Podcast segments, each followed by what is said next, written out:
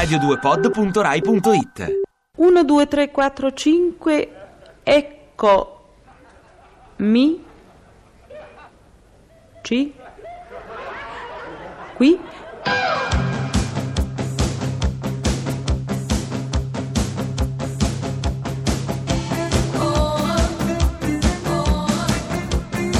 Pezzi da 90.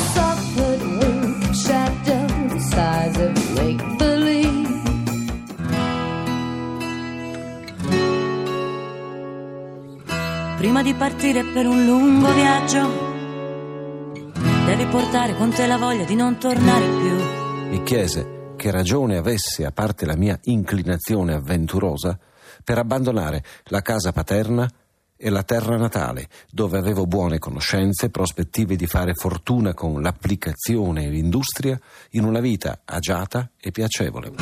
Prima di non essere sincera, pensa che ti tradisci solo tu. Uh, Mi disse poi che solo gli uomini più disperati oppure gli ambiziosi mai sazi di fortuna vanno in cerca di avventure lontano. prima di partire per un lungo viaggio, porta con te la voglia di non tornare più. Prima di non essere d'accordo, prova ad ascoltare un po' di più. Non essere da sola, prova a pensare se stai bene tu. Uh, prima di pretendere qualcosa,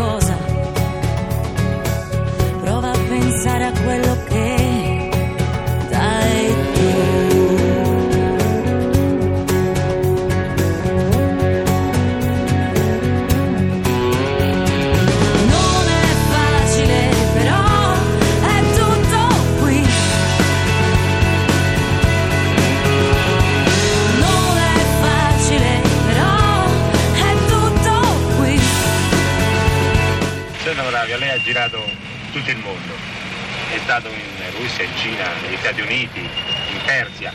Però di quei paesi, di tutti questi paesi che ha visitato, mi sembra che a lei gli piacciono moltissimo i paesi del sud. Praticamente allora la Russia e gli Stati Uniti forse hanno colpito la sua fantasia meno magari della Persia o dell'Egitto.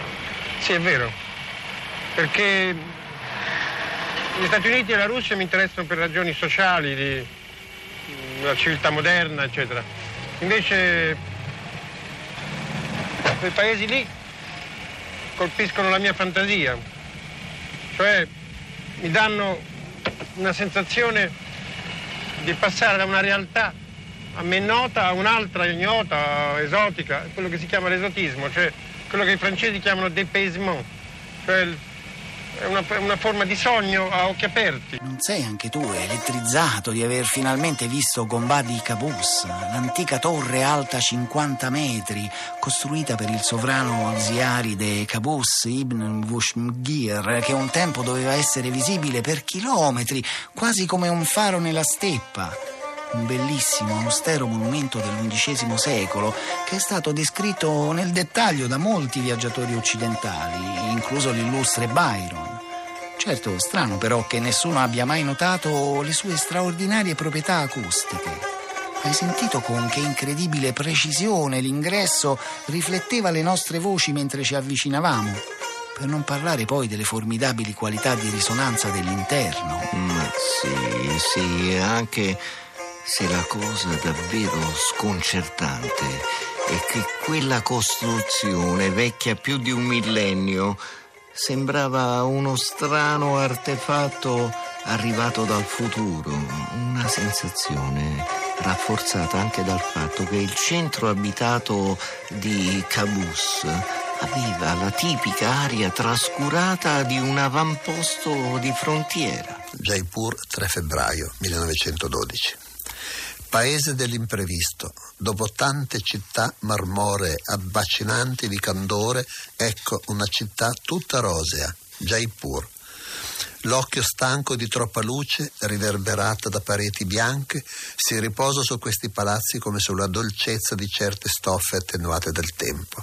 E la nostra fantasia trova finalmente la città della favola, sognata nell'infanzia prima. Doveva avere l'anima di un fanciullo ed un poeta, quel Maharaja Suvnige Singh, il quale nel 1670 abbandonò l'antica capitale, Amber, e ordinò che una città nuova gli fosse costruita dal suo popolo, una città quale aveva visto nei sogni dell'oppio, nelle favole persiane o nelle leggende vediche. E andiamo a Nuova Delhi, in New India. Delhi, India, dove c'è Daniela Bezzi. Daniela! Sì, sono qua! Eccola! Allora! Buongiorno Daniela! Come, Buongiorno a voi! come va? Che tempo fa lì? Tipica domanda da, Beh, ita- fa un da caldo italiano. atrocemente caldo, che domande Atrocemente fate? Un caldo? caldo da morire. Oh, Sì. già- adesso che è fine marzo, figuriamoci aprile, maggio, giugno. Mamma si mia. boccheggerà. Che, eh, che temperatura c'è grosso modo? Oltre i 30? Beh, eh, non, non- non abbiamo calcolato più, ormai siamo verso i 40. Mamma. No, no, 40 è un caldo gradi? atroce. Aspetta. Ma è Questo terribile. mi fate fare. Eh lo so, ora No, Daniela, no, no. fai un fioretto per la Rai. Sì. Che ora è lì? È esattamente l'una e dieci minuti. Io Sì. mi trovo in un mercatone tipicamente, tipicamente indiano. Sì. Non immaginatevi niente di esotico, è un mercatone dove tutti gli indiani cosiddetti middle class, Ecco. borghesi con soldi, vanno a comprare di tutto. Di tutto, cioè? E tra le altre cose si compra anche, si vende anche le polverine contro i topi, che sono un animale domestico assai Diffuso. assai Sì. disgradito Eh, in sì. India, ma frequentissimo. Ma anche da Ecco. noi. Adesso vi faccio eh. sentire il rumore di questo omino che appunto vende Sì. le Ah. sue mercanzie. Polvere per adesso- topi. Polvere per topi. Sembra No, un... Polvere per topi. Oh, il tutto è... La situazione è allucinante perché non c'è un negozio senza un generatore. Invece sentite questo rombo di Sì, fondo? è È il... tutto un generatore dopo l'altro. Beh, con 40 gradi. Eh, lo adesso, credo. per esempio, ci stiamo avvicinando in un negozio che eh, vende cose di cartoleria e Sì. musiche di Bollywood. Si sente? Si sente? Sì. Potrebbe anche essere... Dei versi d'animale. Potrebbe anche essere Cremona, però... Sì. sì, sì, possiamo essere, cioè, non, non siamo a Cremona. Eh, No, no, Però- siamo a no, Nuova no. Delhi, comunque a Nuova Delhi. Che, altro, che altra sonorità particolare stai captando lì intorno? Ma Pa- appunto, la- la- il, sono- il rumore, il rumore costante, il rumore prevalente sono i generatori. Adesso ti faccio sentire uno Sì. da vicino perché è un rumore veramente terrificante. Allora intervistiamo... Che accompagnerà, Sì. che accompagnerà l'estate dei- dei- dei- degli indiani di Delhi. Sì. Treno, c'è un treno, Senti scansati. un po', senti un po'. Oddio, ma è in aeroplano. Eh, ma aspetta, è un elicottero, è un inferno! Questo questo è un inferno urbano di Delhi. Mamma Qui mi mia. tocca Eh. vivere. Eh, lo ma, so. ma che ci sei andata a fare, Cioè, Daniela? perché sei lì? Non lo so. No, come non lo sai? Cioè, tu non è sei, possibile. tu sei uscita da Milano per comprare le sigarette? Sì, hai sbagliato metropolitana E ti sei sei trovata arrivata lì. Sono sbarcato su questo posto, non so più come uscire, però è anche divertente. Sì, se uno ne esce vivo. No, no, ma sicuramente. Cos'è Che- una scimmia urlatrice? Chi è Che questo? cosa? Questa Sì. è, la, è la stessa signorina di prima, te la faccio sentire. Sì, È una canzoncina di Bollywood. Che Bollywood meraviglia! è l'equivalente, l'equivalente di Hollywood. Musica non so leggera indiana.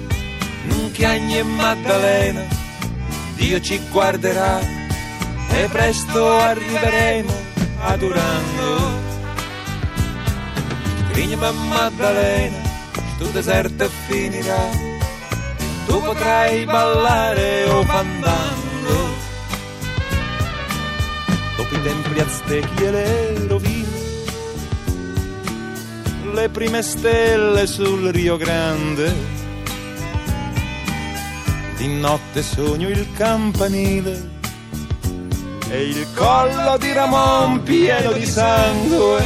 Molte le leggende, ne narra una che esiste un re indio che si fa in momenti rituali, a date fisse dell'anno, si fa cospargere il corpo di polvere d'oro e poi si tuffa e fa una nuotata appunto sacra e questo sarebbe stato solo il segno dell'abbondanza eh, di oro che ci sarebbe stato in quel paese di El Dorado, colui che era cosparso d'oro.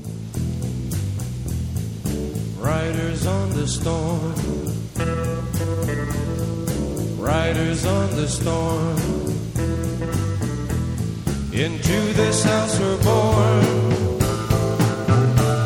Into this world we're thrown. Like a dog without a bone and around on loan.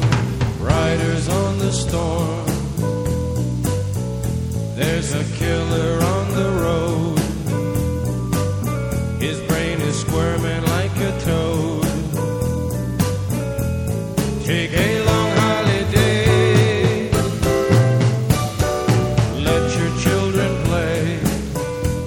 metà degli anni 60 e la fine degli anni 70, migliaia, forse decine di migliaia, milioni di giovani europei prendevano la strada per l'Oriente alla ricerca, si diceva allora, di un allargamento della propria coscienza. Forse era semplicemente la curiosità di scoprire altri posti, la voglia di viaggiare, di essere più liberi. Erano anche i tempi della contestazione nelle scuole. Fenomeno mondiale interessava gli americani come gli europei o anche gli australiani, forse i primi che fecero il viaggio dall'Oriente verso l'Europa per scoprire le proprie radici.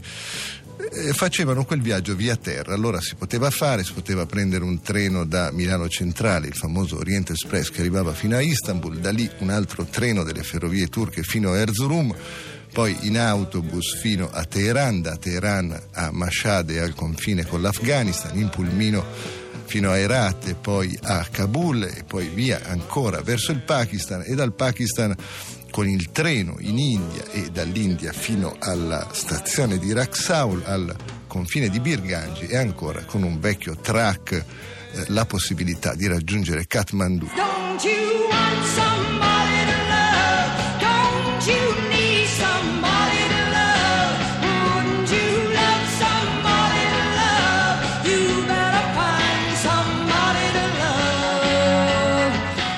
Dispiace, siamo già al completo. Eh sì, lo so, eh, c'erano tre posti disponibili, ma sono stati occupati proprio in questo momento. Eh, sì, signore, sa, mi dispiace. Prego, prego, signore, buongiorno. Altra gente che voleva partire questa sera. Ah, se venivate dieci minuti più tardi non sareste partiti. Ah, non saremo partiti? Hai visto tante volte? Ecco qua, signore, questo è l'opuscolo con le condizioni e l'itinerario. Sì, signore, mi dica. Nonché guardi, sette giorni complessivi, compreso viaggio, andata e ritorno, vitto, alloggio, soggiorno, tasse, eccetera, eccetera, tutto compreso 21.000 lire a persona. È un'ottima combinazione, non trova? È un'ottima combinazione? In che senso, scusi? Non lo so, scusi. 21.000 lire verrebbero 3.000 lire al giorno a persona, viaggi compresi.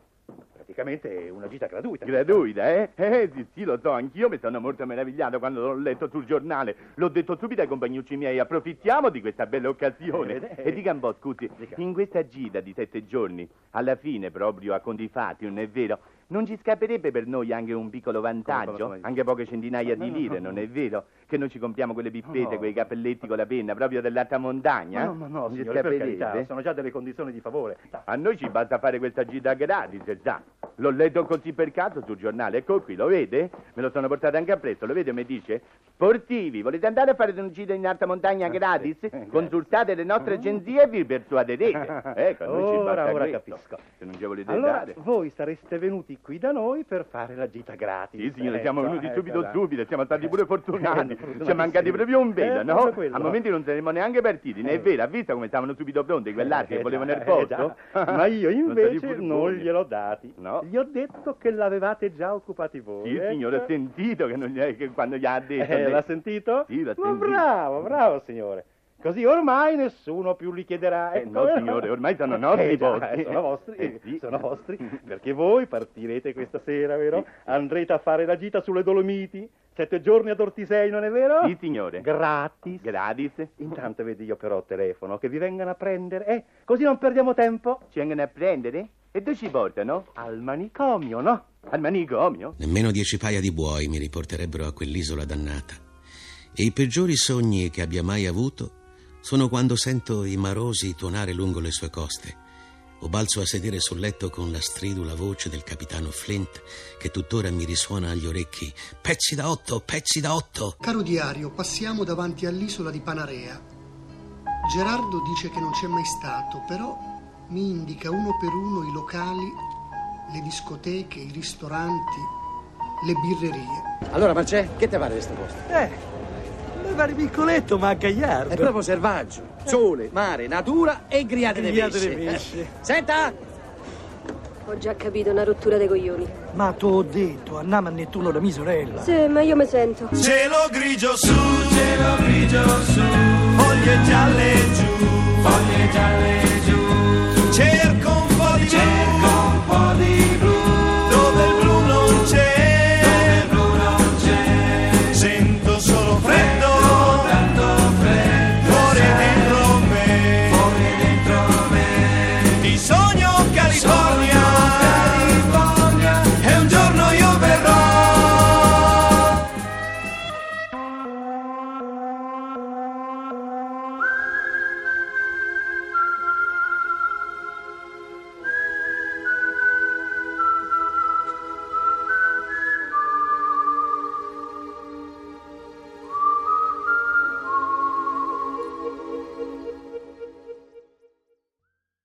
Ti piace Radio 2? Seguici su Twitter e Facebook.